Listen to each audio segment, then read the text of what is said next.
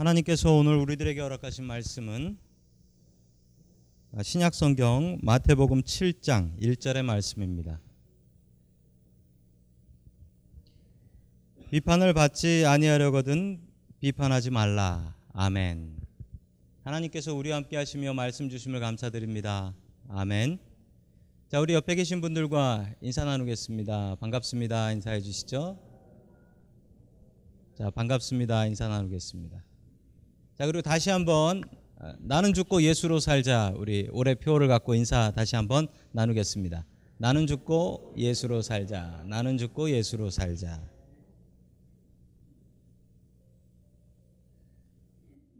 지금 마이크가 좀 고장이 나가지고요. 그래서 되나요? 그러면 제 무선으로 세상이 좋아져서 유선이 없으면 무선으로 할 수 있는데 이게 배터리가 얼마나 갈지 모르겠어서 짧게 해야 되나 봐요. 그 목사 설교 시간 줄이려면 이렇게 마이크가 고장이 나면 될 것 같습니다.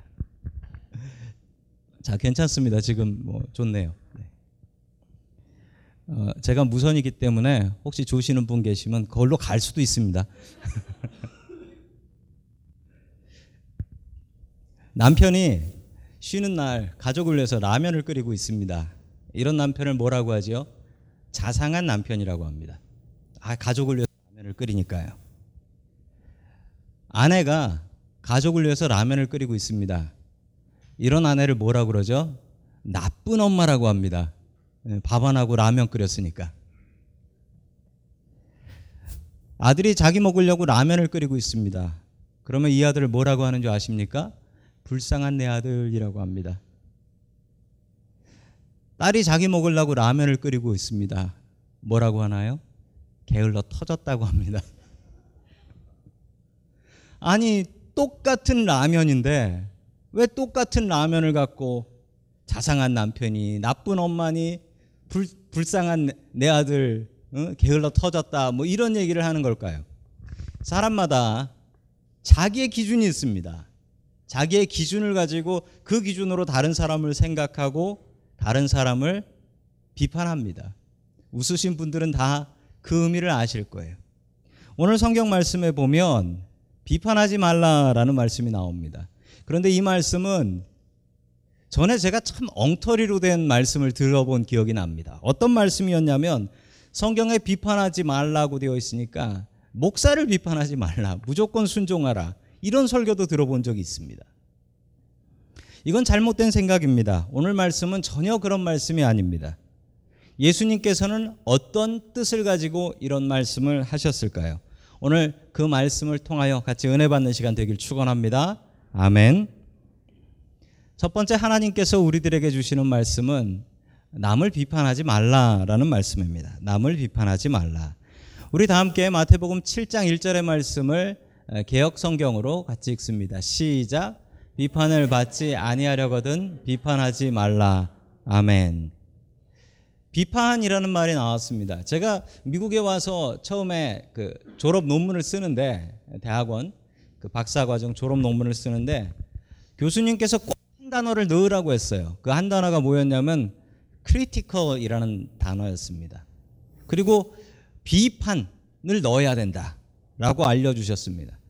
그런데 한국에서 공부하신 분들은 대부분 아시지만 우리가 한국에서 공부하면서 비판하는 법을 배웁니까?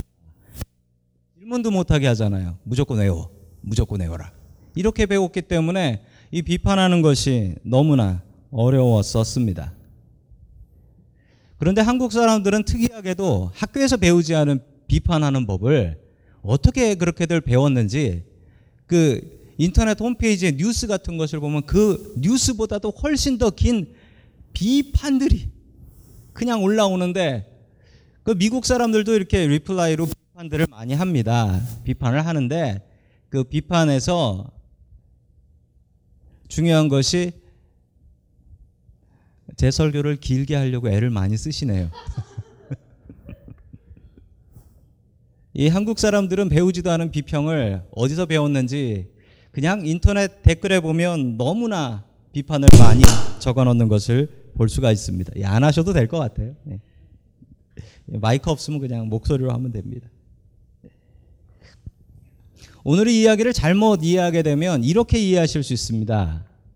비판하지 받지 않으려면 비판하지 말라라는 말이 잘못 들으면 이렇게 들려요.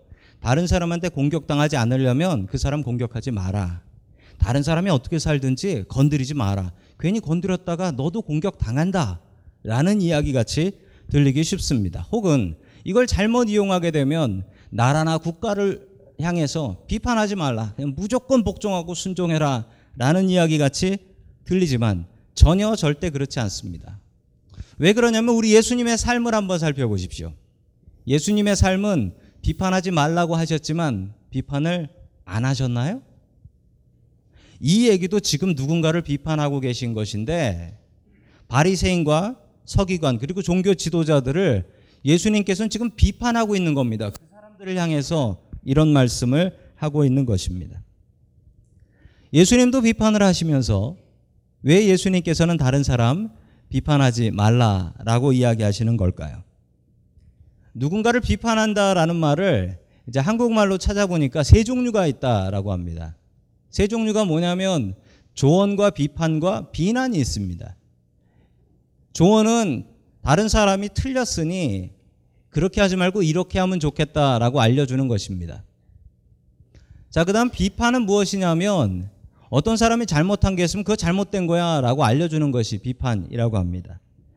비난은 무엇이냐면 잘못된 것을 가지고 그 사람을 욕해주는 것을 비난이라고 합니다. 그런데 이게 구별은 이렇게 되는데 들을 때는 이게 조언인지 비판인지 비난인지 알 수가 없어요. 이 세 가지의 공통적인 특징이 있습니다. 네가 틀렸다라는 거예요. 그래서 듣고 나면 기분이 나쁩니다. 이게 조언인지 비판인지 비난인지도 모르겠고 듣고 나면 기분이 나쁩니다. 예수님께서 하신 말씀 그리고 비판하지 말라라는 말씀에 그 비판하지 말라는 것은 도대체 이 중에 어떤 것일까요? 이 중에 없습니다. 이 중에 없고 예수님께서 하신 비판의 말씀은 다시 우리 세번역 성경으로 한번 읽어보도록 하겠습니다. 마태복음 7장 1절의 말씀입니다. 시작. 너희가 심판을 받지 않으려거든 남을 심판하지 말아라. 아멘. 심판하지 말라는 게 이제 영어로 저지입니다. 저지. 비판이 아니라 심판으로 보는 것이 훨씬 더 맞습니다. 당시 종교 지도자들은 대단한 힘이 있었는데 그 힘이 어떤 힘이었냐면 세상을 심판할 힘과 권력이었습니다. 종교인들이 성경을 해석할 권리가 있었고 성경이 그 당시에 법이었습니다. 성경을 해석하고 적용하고 지금으로 이야기하자면 이 사람들은 종교인들이 아니라 법조인들이라고 해야 맞습니다. 법조문을 가지고 이걸 어떻게 적용할 것인지 계속 적용하는 사람을 법조인이라고 하지 종교인이라고 하진 않죠. 그 당시엔 그랬습니다. 이런 바리새인들과 서기관들과 그리고 대제사장들에게 몰래 몰래 지키던 10계명의 11번째 계명이 있었다고 합니다. 11번째 무엇이었을까요? 11번째 계명은 걸리지 말아였답니다. 걸리지 열 가지 계명이 있는데 그 계명에 걸리지 마라. 안 걸리면 된다라는 것이었습니다. 2015년에 사우디아라비아에서 일입니다. 사우디아라비아에 20대 남자 하나가 코란을 찢었어요. 그리고 코란을 찢고 나서 그 찢은 코란을 가지고 비디오를 찍어가지고 그 비디오를 올렸습니다. 어떻게 됐을까요? 이 사람 잡혀가지고, 아, 이 사람 잡혀가지고 종교 재판 받았습니다. 아, 종교 재판을 받고 목이 잘려서 처형을 당했습니다.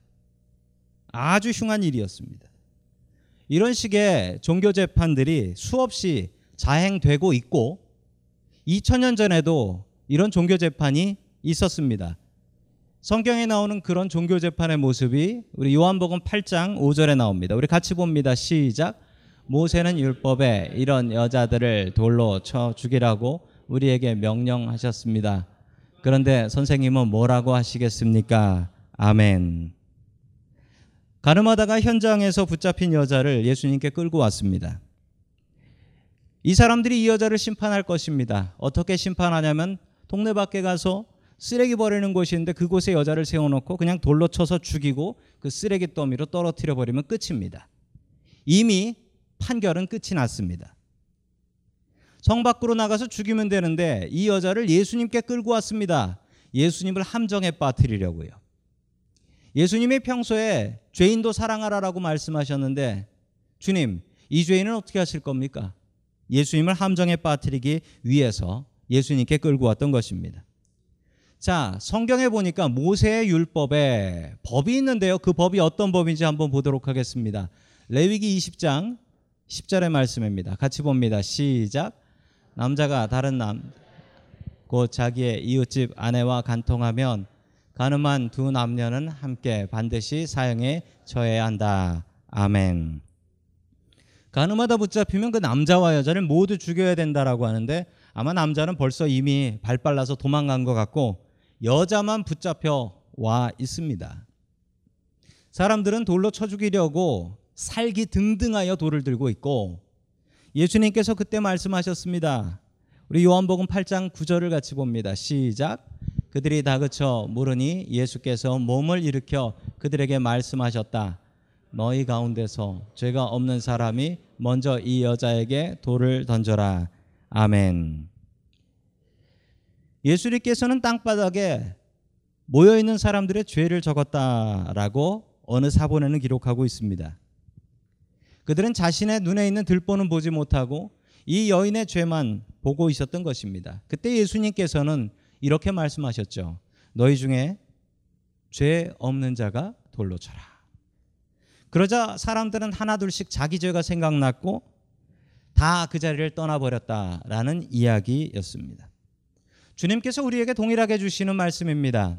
다른 사람의 죄를 지적하기 전에 나 자신의 죄를 돌아보아라 라는 것입니다. 주님께서는 심판하지 말라라고 명령하셨습니다.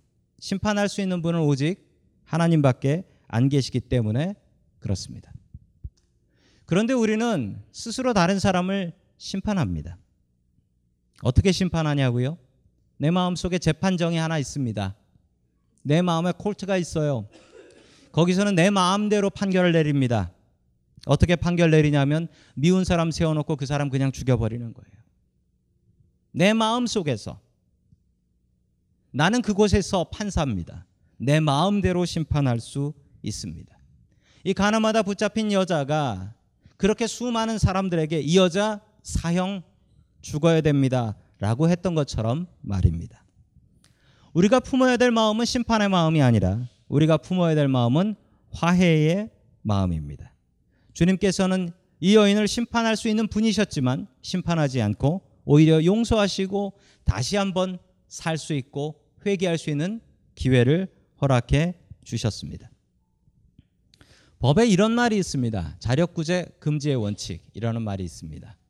아, 예전에 사회 시간에 배우셨을 것입니다. 이게 무슨 말이냐면 자기한테 못된 짓을 한 사람을 내가 스스로 벌을 준다라는 거예요. 아, 이 사람은 사형이다. 그러면 내가 가서 총으로 쏴서 죽이는 거죠. 그러면 어떻게 될까요? 그러면 그 원수 갚은 사람이 벌 받습니다. 왜냐고요? 억울한 일 있으면 법에 호소해야지 자기 스스로 해결하면 안 된다라는 것입니다. 성경도 분명히 그것을 우리에게 가르쳐 주고 있습니다. 믿음이 이렇습니다. 내가 스스로 억울한 일 당했다 할지라도 이것을 내가 푸는 것이 아닙니다. 우리 믿는 사람들은 그 억울한 일을 하나님께 아뢰고 하나님께서 풀어 주시기를 하나님께서 해결해 주시기를 바라고 기도하는 사람들이 되어야 합니다. 심판하지 말고 기도하십시오. 그런데 이런 기도는 하지 마십시오. 주님, 저의 원수를 갚아 주십시오. 이런 기도는 하지 마세요. 주님께서 해결해 주십시오. 그리고 내 원수를 위해서 기도해 주고 그 사람이 변화받기를 위해서 기도하는 저와 성도 여러분들 될 수 있기를 주님의 이름으로 간절히 축원합니다. 아멘. 두 번째 마지막으로 하나님께서 우리들에게 주시는 말씀은 나부터 변해야 한다라는 말씀입니다. 나부터 변해야 한다. 원래 배터리가 다르면 하나에서 끝내려고 했는데 줄이 달린 걸 갖다 주셔서 둘째까지 하도록 하겠습니다. 요즘 한국말에 재밌는 말들이 많은데 얼마 전에 신문에서 이런 네 글자를 봤습니다. 저는 한자인 줄 알았어요. 내로남불. 들어보신 분들 저, 저 처음에 이거 한자인 줄 알고 한자 사전 아무리 찾아봐야 안 나오더라고요. 이게 무슨 뜻이냐면요. 내가 하면 로맨스, 남이 하면 불륜이란 뜻입니다. 그래서 그거의 줄임말인 내로남불. 그런데 이게 사람의 마음을 너무나 잘 표현한 말인 것 같습니다. 사람이 스스로의 죄는 너무나 관대해요. 죄하고 친구 삼고 싶고 그리고 나랑 똑같은 죄 지은 사람 있으면 반갑기까지 합니다. 그게 인간의 모습이에요. 그리고 스스로를 합리화합니다. 이 정도 죄는 누구나 짓고 산다. 나는 여전히 괜찮은 사람이야. 사탄이 우리에게 주는 마음입니다. 우리 계속해서 마태복음 7장 3절의 말씀을 계속해서 봅니다. 시작. 어찌하여 너는 남의 속에 있는 티는 보면서 내 눈 속에 있는 들보는 깨닫지 못하느냐. 아멘. 내 눈 속에 있는 들보, 이 들보가 뭐냐면 우리 건물을 보시면 이 빔, 이거 들보입니다. 이거 들보. 이게 내 눈에 있대요. 그런데 그건 보이지 않고 다른 사람의 눈에 있는 그 작은 티는 어떻게 그렇게 잘 보일까요? 이게 사람의 본능입니다. 이게 사람의 본능이에요. 내 잘못은 그렇게 안 보이고 남의 잘못은 작은 것도 그렇게 눈에 잘 띕니다. 세상에서 가장 비판과 정죄가 많은 곳이 어디인 줄 아십니까? 정말 안타깝게도 세상에서 가장 비판과 정죄가 많은 곳은 가정입니다. 우리들의 가정이에요. 가정에는 그렇게 비판과 정죄가 많습니다. 다들 판사예요. 다들 판사야. 내 기준으로 남편은 뭘 잘못됐다. 아내가 뭐가 문제다. 애들은 뭐가 문제다. 아니 왜 이렇게 비판하면서 사십니까? 내 기준으로 다른 사람들을 바라보는 거예요. 처음에 시작했던 그 라면 얘기처럼 말입니다. 그러나 비판하는 사람은 불행하게 산다고 합니다. 미국의 의사인데 데이빗 플링크라는 분이신데 저분이 연구를 하신 게 있어요. 저분은 정신과 의사십니다. 저분은 신경정신과 의사신데 이분이 신경으로 인한 근육통을 연구하신 분이에요. 한 만 명 정도의 환자들을 연구했더니만 이 신경성 근육통으로 고생하시는 분들의 공통적인 특징이 있더랍니다. 심하면 심할수록 아주 탁월한 트집 잡기의 고수들이었고 그리고 모든 일에 항상 비판하여 일뿐 아니라 사람까지 주변의 모든 것을 비판하는 사람일수록 몸이 더 많이 아프더라. 반대로 정상인들은 이런 성격이 확연히 떨어지더라라는 것입니다. 사탄은 우리에게 남의 문제가 더 커 보이게 합니다. 그리고 그걸 비판하게 하고 그러면 내 몸만 아프게 사는 것입니다. 공산당들이 하는 일이 있습니다. 자아 비판이라는 것인데 중국의 문화혁명 때의 사진입니다. 어, 붙잡혀 나온 사람들은 자기의 죄가 이렇게 앞에 써져 있고 그리고 그 죄를 다른 사람들 앞에서 강제로 고백해야 됩니다. 그러면 거기에 있는 사람들이 저 사람을 죽여라 그러면 죽이는 거예요. 이게 자아 비판입니다. 이게 벌이에요. 그런데 교회에도 자아 비판이 있고 오히려 필요합니다. 교회의 자아 비판은 누가 시켜서 하지 않습니다. 교회의 자아 비판은 교인들 앞에 나와서 내가 이런 죄를 저질렀습니다라고 얘기하지 않습니다. 오직 하나님 앞에 나가서 하나님 앞에 나 자신의 죄를 회개하고 하나님 세상에서 가장 큰 죄는 저인 것 같습니다. 이렇게 고백하고 회개해야 합니다. 사탄은 늘 우리에게 고, 이야기합니다. 너는 참 괜찮은 사람이다. 너 그렇게 살면 된다. 라고 이야기하지만 절대로 넘어가지 마십시오. 나의 수많은 문제를 사탄은 보지 못하게 하고 다른 사람의 문제를 보게 합니다. 예배를 통해서 우리가 분명히 배워야 될 것은 세상에서 가장 큰 죄인은 나다. 내가 세상에서 가장 큰 죄인이다. 그리고 주님을 믿는 것밖에 우리가 구원받을 방법은 없다. 그것을 배우는 것이 교회다. 그것을 하는 것이 예배다. 라는 것을 우리가 분명히 알아야 되겠습니다. 어떤 사람이 교회를 나와서 세례를 받게 되었다라고 합니다. 그래서 세례 문답 목사님 장로님과 그 세례 받는 사람이 인터뷰를 마지막으로 하지요. 인터뷰를 하는데 목사님이 물어보셨답니다. 교회를 다니기 전에 당신은 어떤 사람이었습니까? 라고 물어보니까 이분이 이렇게 얘기했대요. 저는 죄인이었습니다. 라고 고백을 하더랍니다. 다시 목사님이 물어봤습니다. 그러면 지금은 어떤 사람입니까? 라고 물어보니까 이분이 이렇게 얘기합니다. 저는 지금 더 큰 죄인입니다. 목사님이 이상해서 아니 그럼 교회 다니기 전하고 후하고 다른 게 없네.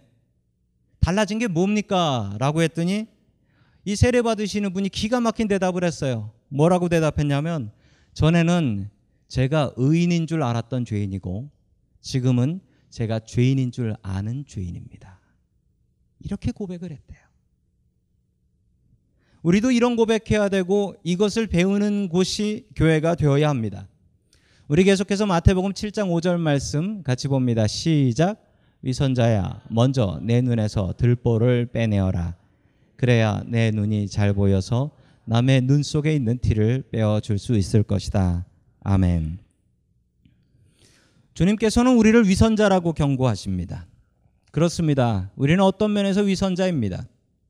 오늘 조용히 거룩하게 점잖게 나와서 예배를 드리시고 계시지만 이 모습은 우리의 원래 모습이 아닙니다. 저도 지금 제 모습이 저의 원래 모습은 아닙니다. 우리는 모두 위선자로 살고 있습니다. 교회 오면 좋은 교인인 척, 집에 가면 좋은 아빠인 척, 좋은 엄마인 척 하면서 살지만 우리의 모습은 정말 그렇지 않습니다. 우리는 죄인입니다. 변화의 시작은 나로부터 시작되어야 됩니다. 사탄은 우리에게 속삭입니다. 너보다 저 사람이 변해야 돼. 저 사람이 변하고 네가 변해야지 억울하지 않다. 라고 사탄은 계속해서 우리에게 속삭이고 있습니다. 그러나 주님께서는 이렇게 얘기합니다. 네 눈에 들보 있다. 그거 빼고 다른 사람 눈에 티를 빼내어라. 가정도 마찬가지입니다. 가정에서 잔소리로 사람을 절대로 바꿀 수 없습니다. 남편도 아내도 잔소리로 안 바뀌고 애들도 잔소리로 바뀌지 않습니다. 가정을 바꾸는 유일한 방법은 내가 변하는 것입니다. 내가 변하는 것입니다. 교회도 마찬가지입니다. 다른 사람을 비방하지 마십시오. 오히려 내가 변해야 됩니다. 내가 변해서 바뀌는 것이 교회가 되어야 합니다. 오늘 말씀은 주님께서 비판하지 말라는 것이 아닙니다. 비판할 일은 비판을 해야 됩니다. 세상에 잘못된 것이 있고 교회에 잘못된 것이 있으면 그것에 대해서는 당연히 이야기하고 바꿀 수 있어야 됩니다. 그런데 중요한 것은 그 시작은 분명히 나부터 시작되어야 한다라는 사실입니다. 제가 아는 목사님이 한 분 계신데 친한 목사님이십니다. 그 목사님 교회에 한 번 방문을 했는데 그 목사님이 같이 듣고 싶은 게 있다고 하면서 본인 핸드폰을 열어서 그 핸드폰에 있는 보이스메일 음성 메시지 하나를 들려주었습니다. 근데 그 음성 메시지의 시작은 이랬습니다. 야, 네가 목사냐? 를 시작했어요. 그러면서 세상에 있는 온갖 욕은 거기 다 들어 있었어요. 한국 욕은 다. 도대체 이게 뭡니까? 라고 했더니 나간 교인이 핸드폰에다가 남겨놓은 음성 메시지라는 거예요. 야, 그것도 대단한데 더 이상한 건 근데 목사님 이걸 왜 안 지우고 듣고 계세요? 물어봤더니만 이 목사님이 이렇게 말씀하시더라고요.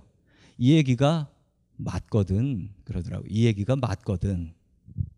내가 이런 사람이거든. 가끔 내가 스스로 교만해질 때가 되면 이거 한번 틀어서 들으면 정신이 번쩍 나요. 그래서 난 이거 죽을 때까지 안 지우려고요. 마지막에 이렇게 얘기하시더라고요. 그런데 한 번도 끝까지는 못 듣겠더라고요. 참 대단한 목사님이십니다. 그 얘기를 들으면서 그래 내가 주인이지 내가 주인이지 내가 변해야지 반성하고 회개하고 계셨습니다. 변화의 시작은 다른 곳에서부터 시작하지 않습니다. 변화는 나로부터 시작해야 합니다. 주님께서 주시는 말씀입니다. 이 말씀 받고 내가 변하여 가정과 교회와 세상을 바꿀 수 있는 저와 성도 여러분들 될 수 있기를 축원합니다. 아멘.